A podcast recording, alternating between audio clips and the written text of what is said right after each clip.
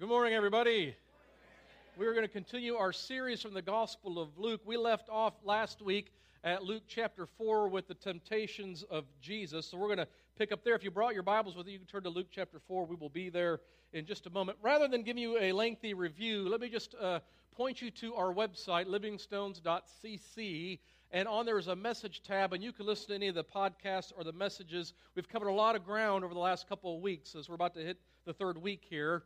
And so we've been talking about uh, we've been about Luke, who is the author of the Gospel of Luke, and he is a Gentile. In fact, he is the only Gentile author of Scripture that we have. He's the only one, and he authored two books in your New Testament. One is the Gospel of Luke, and the other is the book of Acts. And he is writing to a Gentile audience to prove through his own investigation that Jesus of Nazareth is, in fact, the Messiah. Luke was most likely not an eyewitness of Jesus, but he even says for himself that I did my due diligence in my research and my investigation, and now he's trying to provide for us what would be considered an ancient documentary. So we're going to pick back up with Luke chapter 4, verse 14 in just a moment. Last week, we talked about we just blinked, and Jesus turned 30 years old. We went from birth to one scene when he was 12 years old to boom, he's 30 years old. He's getting baptized by his cousin, John the Baptist. And in the story, heaven opens up. The Holy Spirit takes on bodily form. It looks sort of like a dove. It descends on Jesus, and you can hear the voice of the Father from heaven saying, This is my Son, who I love, and with him I am very much pleased. And no sooner does Jesus get baptized but the Spirit Himself leads Jesus into the desert or to the wilderness, and He doesn't eat for 40 days. And at the end of the 40 days, when He's hungry and He's tired and He's vulnerable, Satan shows up and tempts Him in the midst of His weakness based on three main grounds that we talked about last week economic, political, and religious. So when we pick up here in Luke chapter 4, Jesus is about to launch His public ministry. And I find great and interesting parallels between Jesus and the current political campaign that we find ourselves here in the United States in 2016. And uh, I'll explain as I continue, but I'd like to dive into some of those parallels. But before I do, I want to give you a little bit of background in regards to the context of Jesus' own life in the first century that I think will help us, at least his, when he launches his public ministry. Now, in our current political season, you hear a lot nowadays about economic systems. In fact, I've been amused predominantly on Facebook at how many people all of a sudden have doctorates in economics who speak with great intelligence for the general population on everything in regards to economics from capitalism, socialism, democratic socialism, communism, you name it. And then how quickly some are to want to bring God's approval on whatever economic system that we prefer, as if God has given us in His Word the script for capitalism or communism or socialism or any other ism that you might want to propose. Whereas the truth is, in the kingdom of God, under Jesus' reign, he doesn't sanction one economic system over another. For Jesus, all economic systems, even while some might be better than others, but they are all ultimately governed by the kingdoms of this world, and the kingdoms of this world are all fallen and corrupt, and thus it affects every economic system you might propose. But when God actually does establish a theocracy, and what we mean by theocracy is God Himself rules. And by the way, there's only been one in the history of the world. It is the nation of Israel. It is not the United States of America. He does give to it an economic system, and one that would probably not allow God Himself to get elected as the President of the United States, because it has as the premise all the land really belongs to him, and he's going to redistribute wealth every 50 years. So if you enter into this conversation thinking the distribution of wealth is evil, you're going to struggle here with God's economic system for theocracy. It was called, and maybe you've heard this term, the year of Jubilee. Have you ever heard of that phrase, Jubilee, the year of Jubilee? Or the year of the Lord's favor is the other reference point or phrase for it the 50th year, every 50th year, it was a year of celebration and freedom. And it meant that all debts were forgiven. So if you had a lot of credit card debt, it would be forgiven. If you had a lot of school loans, if you could just wait till the 50th year, it would all be forgiven. If you owed a lot of money to so and so, or because of your present economic situation, you had to sell your property off to pay these bills and you got behind, don't worry. When the year 50 hits, you get it all back. It was known as the year of Jubilee or the year of the Lord's favor. I don't want to read the entire chapter, but you can find it in Levitic- Leviticus chapter 25. Let me just read you a couple segments from that so you can get a flavor of this year of the Jubilee, and we'll explain why this is important getting into the ministry of Jesus. Verse 10 of Leviticus 25 says this Consecrate, meaning set apart, the 50th year and proclaim liberty throughout the land to all of its inhabitants. It shall be a jubilee for you. Each of you is to return to your family property and to your own clan. The 50th year shall be a jubilee for you. So do not sow and do not reap what grows of itself or harvest the unintended vines. For it is a jubilee and to be holy for you. Eat only what is taken directly from the fields. In this year of Jubilee, everyone is to return to their own property. So here's what this means. Verse 14 If you sell land to any of your own people or buy land from them, do not take advantage of each other. You are to buy from your own people on the basis of the number of years since the Jubilee, and they're to sell to you on the basis of the number of years left for harvesting crops.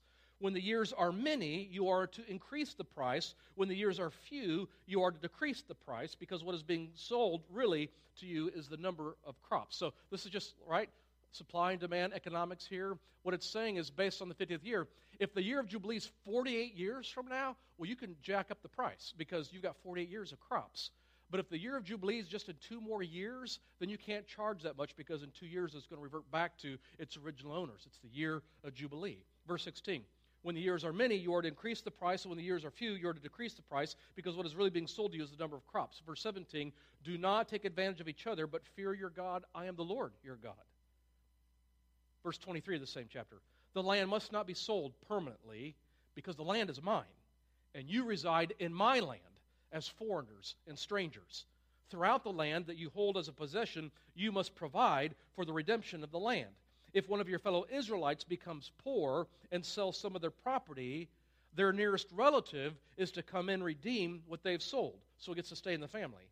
If, however, there is no one to redeem it for them, but later on they prosper and acquire sufficient means to redeem it themselves, they are determined the value for the years since they sold it and refund the balance to the one to whom they sold it.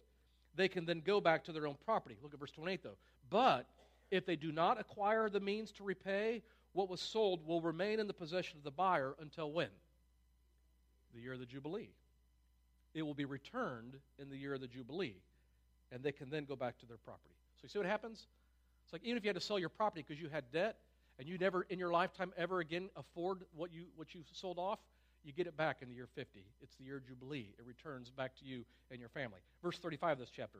If any of your fellow Israelites become poor and are unable to support themselves among you, help them as you would a foreigner and a stranger so that they can continue to live among you. Do not take interest or any profit from them, but fear your God so that you may continue to live among you. You hear what that's, you hear what that's saying? Like if you loan them 25 bucks, what are you going to get back? 25 bucks. You're not going to charge 364% at the cash and go place down the street on Michigan Street, right? I mean, we don't, we're not going to do that. That's against God's heart. Verse 37 You must not lend them money at interest or sell them food at a profit. I am the Lord your God, who brought you out of Egypt to give you the land of Canaan and to be your God. If any of your fellow Israelites become poor and sell themselves to you, do not make them work as slaves. You see what I'm saying? They can even sell themselves, their person, to you to pay off their debt.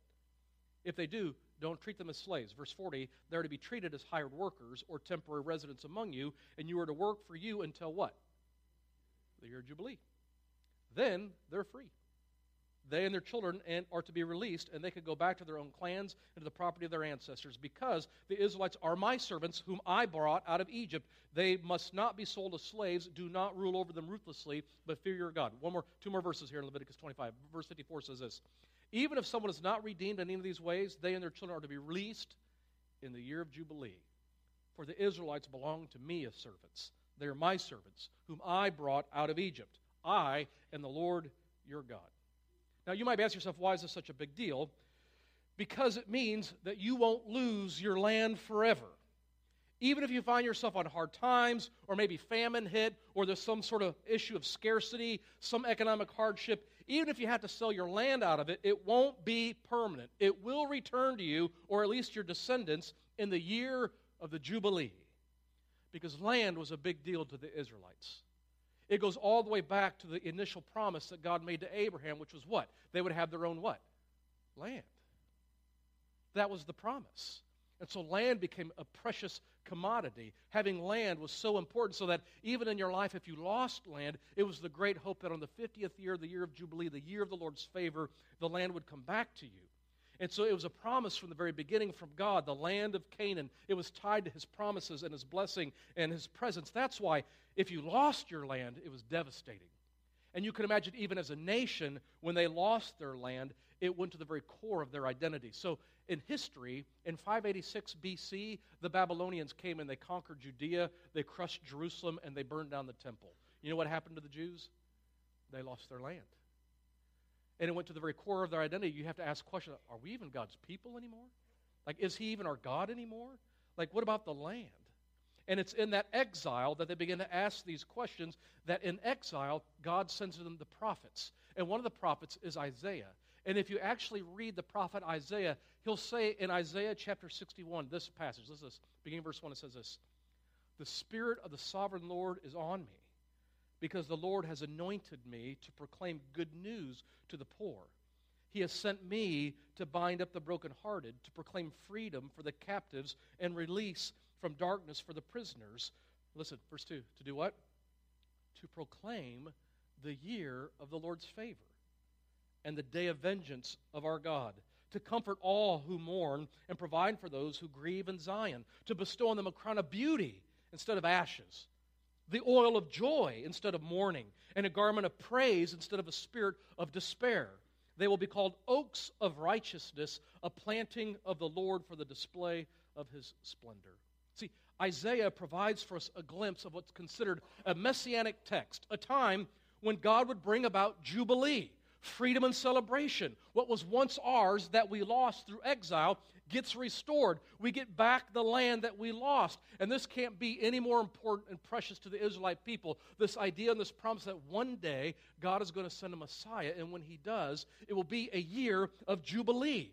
Because for hundreds of years now. The Assyrians have had it, then the Babylonians have had it, then the Persians came and had our land, then the Greeks had our land, and now the Romans have our land. What we're longing for is the year of Jubilee, the year of the Lord's favor. Now, hang on to this because this will be important in just a moment. The second thing I want you to know before we actually dive into Luke 4 is you need to know in the first century, given the economic and political and social climate of that of the first century, there were a lot of people who rose up and decided they were the Messiah. Like Jesus of Nazareth is not the first person who came along and everyone looked to and thought, oh, maybe he's the Messiah. There are false messiahs that sprung up all the time. There was a very common thing. Oh, maybe he's the Messiah. Maybe he's the Messiah. Simon, son of Kokba, is one. Simon, son of Giora.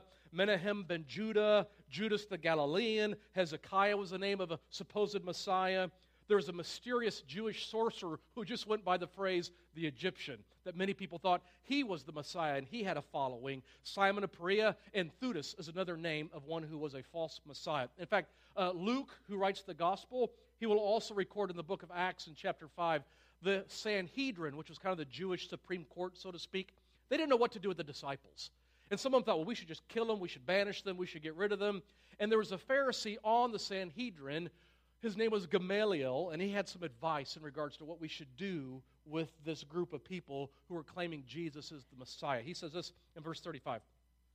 He addressed the Sanhedrin, saying, Men of Israel, consider carefully what you intend to do to these men. If remember, some time ago, Theudas appeared, claiming to be somebody, and about 400 men even rallied to him, and he was killed, and all of his followers were dispersed, and it all came to nothing. And after him, Judas the Galilean. He appeared in the days of the census and led a band of people in revolt, and he too was killed, and all his followers were scattered. What he's doing is he's listing other false messiahs that sprung up. Now you got this group of people who are saying Jesus is the Messiah, and Gamaliel is saying, listen, let's not do anything rash, let's not do anything crazy. If you remember our history, this happens often, and if it's not from God, it will just come to nothing. We should just leave them alone. There was always a messianic zeal that existed in Palestine, especially in the first century, given the cultural, political, economic, and social conditions. And out of that zeal came the great hope that the Messiah would arrive. And there were several who took it upon themselves to declare they were the Messiah, the promised descendant of David, who would finally bring about freedom and independence for Israel and destruction to their enemies, the Romans. But here's the deal you don't get elected Messiah. There's no ballot boxes. There's no line of succession. There's no handing over to the next line. In the, you're like, it's not like a traditional monarchy. What happened is you kind of had to get a following, and you hoped that the following would spark a movement. And you hoped that that movement would be powerful enough, with, of course, the help of God, strong enough to actually crush the enemy and free Israel. Thus, enter the scene of Jesus' public ministry. Now, what's interesting to me in modern politics is if you want to be the President of the United States, it almost always begins with a formal declaration of the candidate, one's intent to enter the race to become the next President of the United States. And every candidate does it, right? They put out a press release, they call in the news, they invite all of their supporters, all their friends, all their family, and then they get up and say, Today I am formally announcing that I, fill in the blank, am entering the race to become your next president of the United States. And they're, hey, everyone goes crazy. And where do they usually, not always, but in the main, where do they usually go to announce their candidacy? Anyone know? Usually their home state. If not, their hometown. They always play towards the home field advantage. Because if you're running for office, surely you can at least get your home state to vote for you. Except for Marco Rubio, sorry. But surely your hometown will vote for you. So picture, if you would, in your mind for a moment, Jesus' campaign management team running the Elect Jesus as Messiah campaign. They've gathered with Jesus to ask, so where are we going to launch this baby? Like, where are you going to kick off the big news that you're running to be the Messiah of Israel? Like, probably Jerusalem, right? Because you're the Messiah. Where else would you announce? But we should go to Jerusalem and make such an announcement. And Jesus says, No, we're not, we're not going to go to Jerusalem. Huh? You're not going to go to Jerusalem? All right, um, Bethel. We'll probably go to Bethel because a lot of stories in the Old Testament, God showed up. Like, that'd be a great location for you to announce that you're the Messiah. And Jesus No, I'm not, we're, not, we're not going to Bethel. Well, what about Hebron? No. Bethlehem. At least go to Bethlehem. That's at least the city of David. No, we're not going there either. Well, where are you going to announce this? I'm going to Nazareth. Nazareth? Are you serious? Small podunk Nazareth? That's where you want to, like, the news, are, they're not coming out. Nazareth doesn't even have any Wi Fi. There's no way that people are coming out to Nazareth. Like, there's not even a subway in Nazareth. You got to go to the next city over to get a subway. Come on, Jesus. Are you sure? Uh, and so that's where he wants it. It's going to be at Nazareth. So they set it all up. Jesus is going to announce his campaign for Messiah as Nazareth, and it picks up in verse 14. That's what it says. Luke 4:14.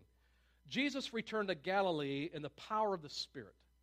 And news about him spread through the whole countryside. He was teaching in their synagogues, and everyone praised him.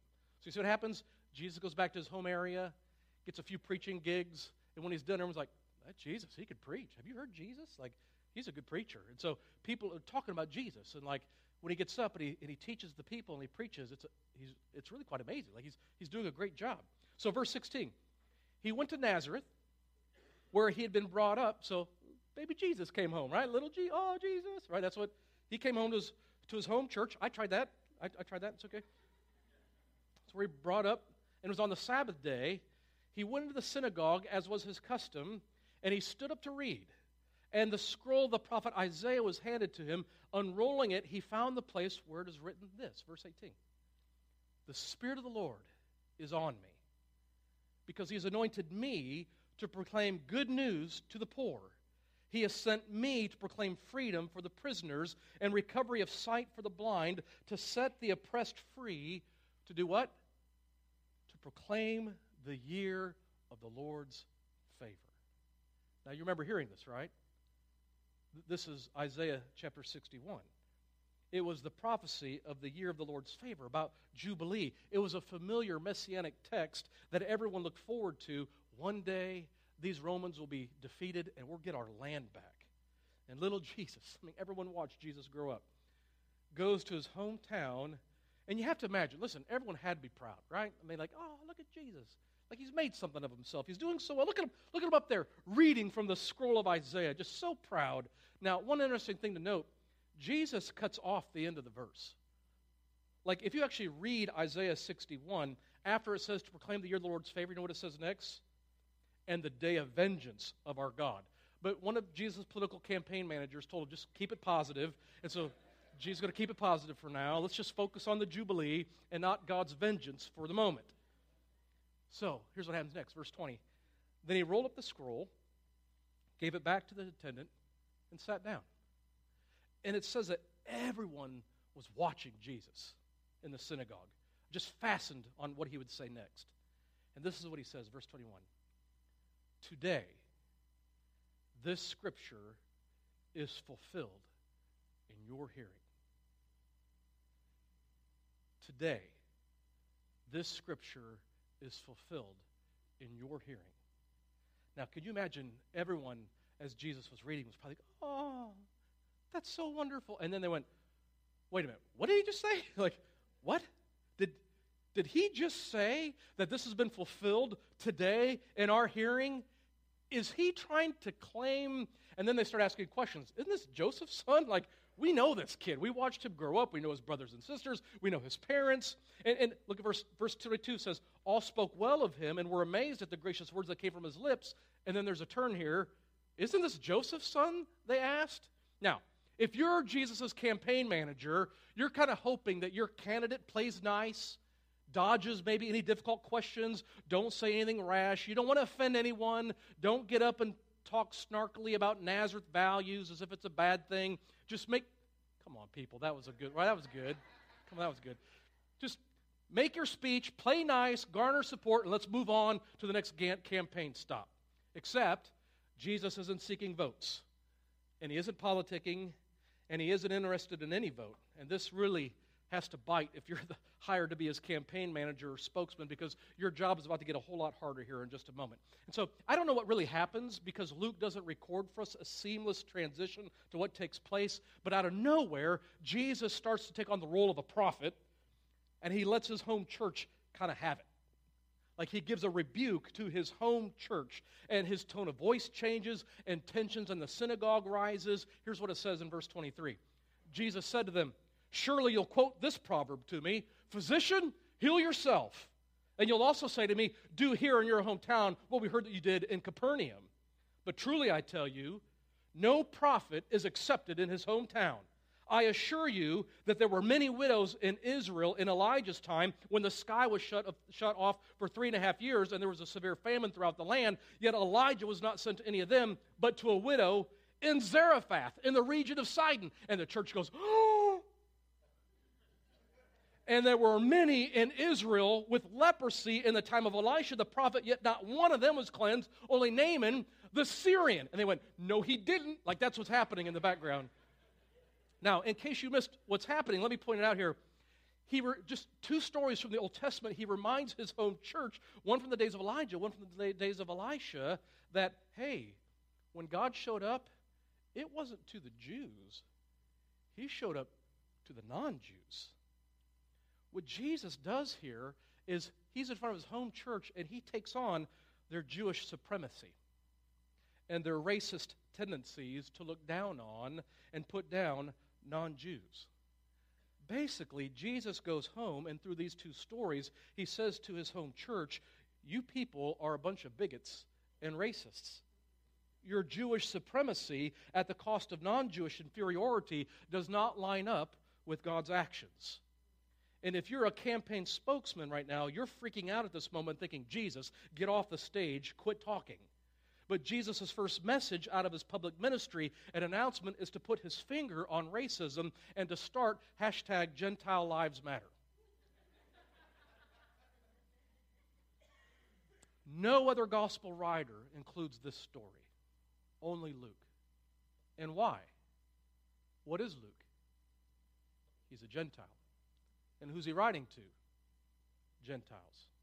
And from the opening bell, he shows Jesus embracing the universality of the kingdom of God to even non Jews. Now, in case you think I've messed this whole story up and this is really just Jesus sharing two Old Testament stories with a flannel graph and everyone's happy, we're going to read here in verse 28 and see what happens here. Because what normally happens to a person when they put their finger on supremacy and racism? Like, what typically happens to them? Yeah, it doesn't go well. Here, verse 28 says this All the people in the synagogue were furious when they heard this. Like, not offended, like, I'm a little offended by that. Like, I might make a comment on Facebook or write it on my connection card. Like, they're furious. They got up, verse 29, drove him, like Jesus, who grew up among them, drove him out of the town and took him to the brow of the hill on which the town was built to do what? To throw him off of a cliff. Like, it is not going well for Jesus at his home church. Like, they want to kill him. But fortunately, Jesus was a Heisman Trophy winner, and he's got some moves. And so he jukes the crowd, and he walks right through the crowd, and he goes on his way. Now, how would you like to be in that campaign meeting afterwards, right? You gather your team together. All right, Jesus, clearly that did not go quite the way that we had hoped. Your home church just tried to kill you by throwing you off of a cliff. We kind of need to regroup and build some momentum if we're going to really get this Messiah movement off the ground and gaining some traction. So it would really help if uh, you could add some people to the team that will maybe give us a little bit of credibility, uh, some experience. If you can get some like endorsements from people who are in the know, that would be helpful to us. Maybe some individuals' connection. You're going to need some money and influence. That would help. Maybe a religious scholar. That would be great, Jesus. Could you find a religious scholar to add to the team? A Levite would even do. A priest is even better if you could find one of them. Maybe somebody from the nobility. If you could get a couple guys from the Sanhedrin just to give a little blurb about you as Messiah, I think we could print that and it will help us out in our campaign. But we need to get some momentum back because what just happened in your home church was a disaster. And Jesus says, All right, I'll, I'll look for some people to add to my team. We'll, we'll see if I can do this. So I, am going to skip the rest of chapter 4, and I'm going to come back to it because I got a theme I want to continue here. But if you go to chapter 5, verse 1, it's the story of Jesus picking people to be on his team to give it some momentum. It says this to verse 1. One day, as Jesus was standing by the lake of Gennesaret, the people were crowding around him and listening to the word of God. And he saw at the water's edge two boats left there by the fishermen who were washing their nets. He got into one of the boats, the one belonging to Simon, which, by the way, do you know, do you know Simon is, his other name in the Bible? Yeah, it's Peter. So Simon is Peter here. And he asked him to put out a little from the shore. Then he sat down and taught the people from the boat. And when I read this, just as a preacher, I'm like, I love this. Like, why don't we do this anymore? We should gather at the lake. I could sit in a boat off the water and just preach from there, and it'd be a great morning. Anyhow, when he when he'd finished, so he said, I taught the people from the boat. Verse 4 When he had finished speaking, he said to Simon, Put out into deep water and let down the nets for a catch. And Simon's about to answer here, but you have to appreciate for a moment, you know, Simon, this is what he does for a living. Like, have you ever, like, what you do for a living, you have somebody who does not do what you do for a living show up and try to tell you how to do your job? You ever, has that ever happened to you? And you're like, who do you think you are? Like, I, this is what I do. Like, for Simon, this is what he does. He's a fisherman. His entire life has been about fishing, and you got this, whatever he is, carpenter rabbi guy showing up telling me how it is I should fish. But Simon goes ahead and says, Listen, Master, listen, we worked hard all night, haven't caught anything, but because you say so, we're going to go ahead and oblige you. We'll go out and we'll let the nets, the nets down. Verse 6 When they had done so, they caught such a large number of fish that their nets began to break. So they signaled their partners in other boats to come and help them, and they came and filled both boats so full that they both, because of fish, began to sink. See, they know this is not normal. Like Peter knows the normal habits and the patterns of behavior in the water. Like he knows it's not like this is crazy. When Simon Peter saw this, he fell at Jesus' knees and said, Go away from me, Lord, for I am a sinful man. Now, he's not exaggerating. That's really what he is. He is a sinful man and he recognizes somebody's in the boat who has command of fish. For he and all of his companions were astonished at the catch of fish they had taken, and so were James and John, the sons of Zebedee, who were also called the sons of thunder, probably because they were hotheads, who were Peter's partners. Then Jesus said to Simon, Don't be afraid. From now on, you're going to fish for people. So they pulled their boats up on shore, left everything, and followed him.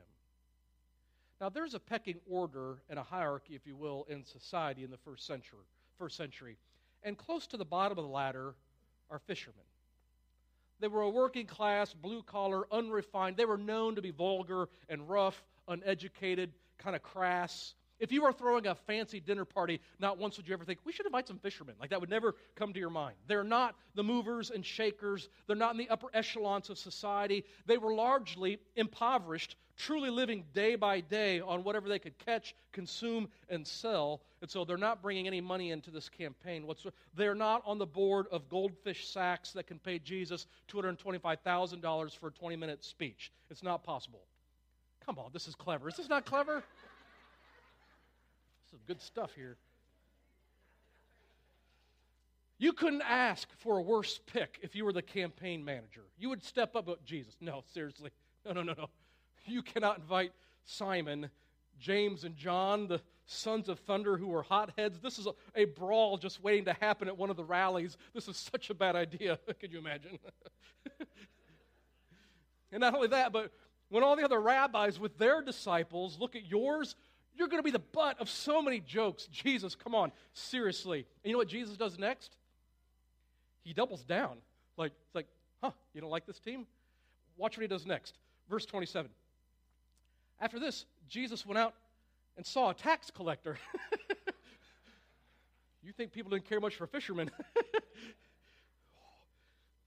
By the name of Levi. You know what Levi's other name was in, in the scriptures?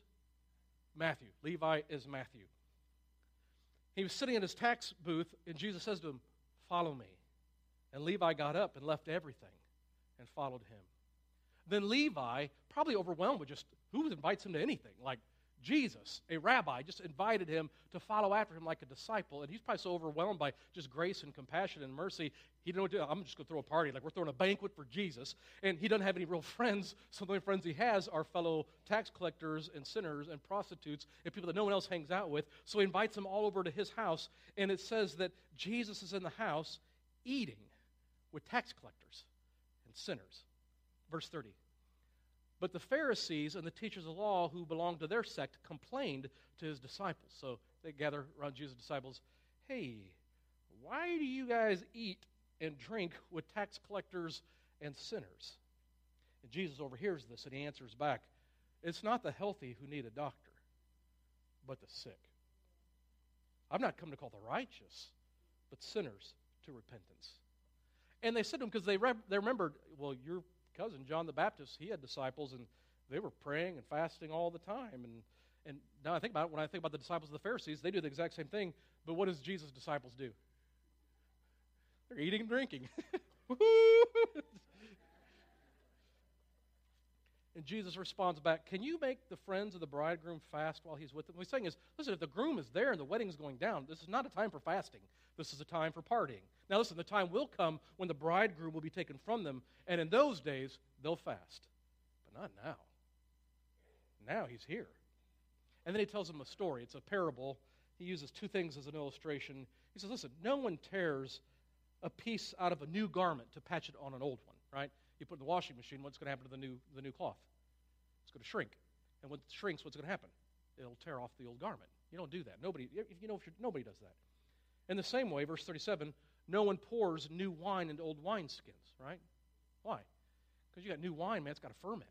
That's a dynamic thing that's going to take place. It's expanding, it's moving. And, and if you got old wineskins that doesn't have any more elasticity, that new wine, when that goes to ferment, it's just going to burst and you're going to waste all of it. Verse 8 No new wine must be poured into new wineskins. And then he just notes kind of what normally happens, and this is true even today. What he notes is no one, after drinking the old wine, wants the new. They always say, the old is better. Now, back to the story here. If you think fishermen were looked down upon, let me tell you about tax collectors. The Jews looked to the Romans as their great enemy. They were the occupiers, the one who oppressed them and kept them from their freedom and independence. And you know who tax collectors were? They were considered Jewish traitors who worked for the enemy for Rome. They would extort money from Jews, fellow Jews, and hand it over to the Roman oppressors. Tax collectors were the scum of the earth to the Jews. No parent wanted their kid to grow up and to say to anybody, oh, he ended up being a tax collector. It would be a thing of shame or embarrassment. And here Jesus says he calls a tax collector to his team. And I can't help but imagine Peter and James and John As soon as Levi shows up, I bet even they were like, uh uh-uh, uh, no uh, Jesus. Like, I know we're just fishermen, but we're at least not a tax collector, and they probably had an issue. But Levi is so moved by Jesus' invitation to follow him, he throws a party for Jesus. And he, he only invites the friends he has, just sinners and t- fellow tax collectors. And listen, Jesus is sharing table fellowship with tax collectors and sinners. This is our Lord. And I need you to hear this.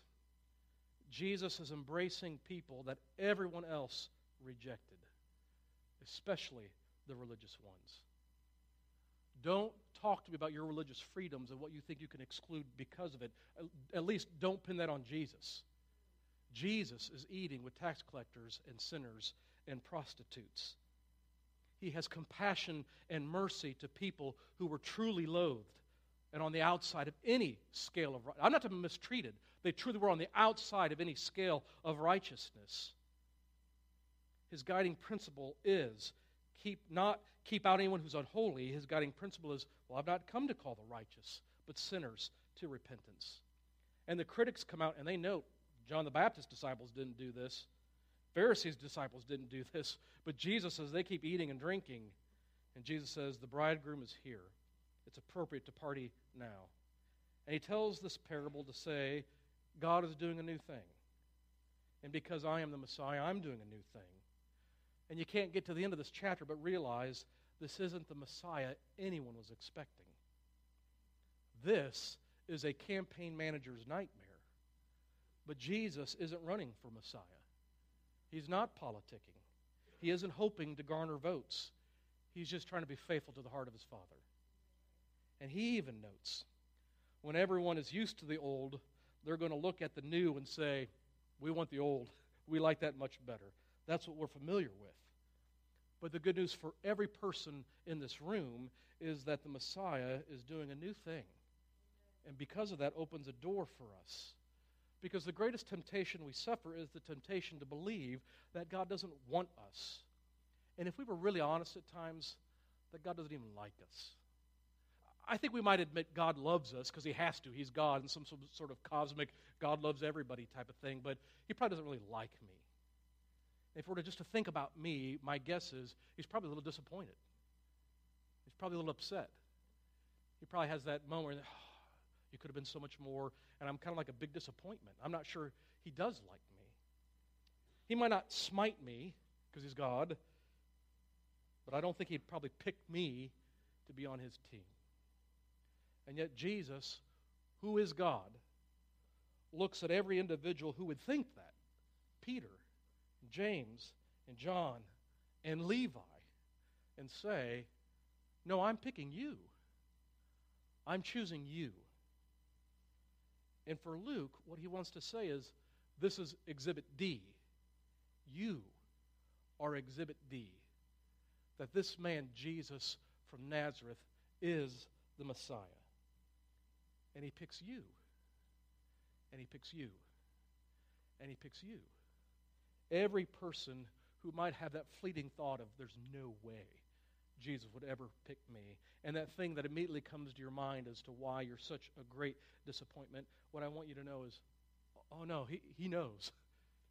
And he still chooses you. And this morning, I would encourage you to accept, like Peter did, and James, and John, and Levi, Jesus' invitation to follow him. To maybe once and for all finally give up all those excuses that come up into your mind as to why you can't really follow Jesus because I still got this in my life and I still haven't worked this out yet and I still have this sin and I've still got this relationship and and and I just want you to know I know and Jesus still says, "No, I'm picking you." And I want you to come follow me. And it's time to receive new life. This is the Messiah. And this is what Luke tells us. You are the result of the work and ministry of this unexpected Messiah. Amen? Let's stand together. Let's pray. Father, what we are able to say out loud with great confidence is we've done nothing to earn a spot on your team. There's nothing that we even bring to your team that would in any way enhance your fame or your notoriety or even your glory. Like if you were just to handpick people, we're quite confident you have every reason and excuse to skip right over us and to choose somebody far more spiritual that has their life together. And what's amazing to us is that out of your compassion and your mercy and just the fact that you're crazy in love with us, that you liked us enough to say, No, I'm picking you. So, God, would you give us the courage to receive that invitation and to be faithful disciples of your Son, Jesus? That we've said yes to following after him. Will you now, by the power of your Spirit, begin to work in our life in such a way where we're not always that mess, and we're not always that screwed up, and we're not always that sinful, but just incrementally, just as we continue to progress in the life of your Son, Jesus, we look more and more like him. But we stand together to say today, we thank you for your grace and your mercy and your invitation. We receive it in Jesus' name. Amen.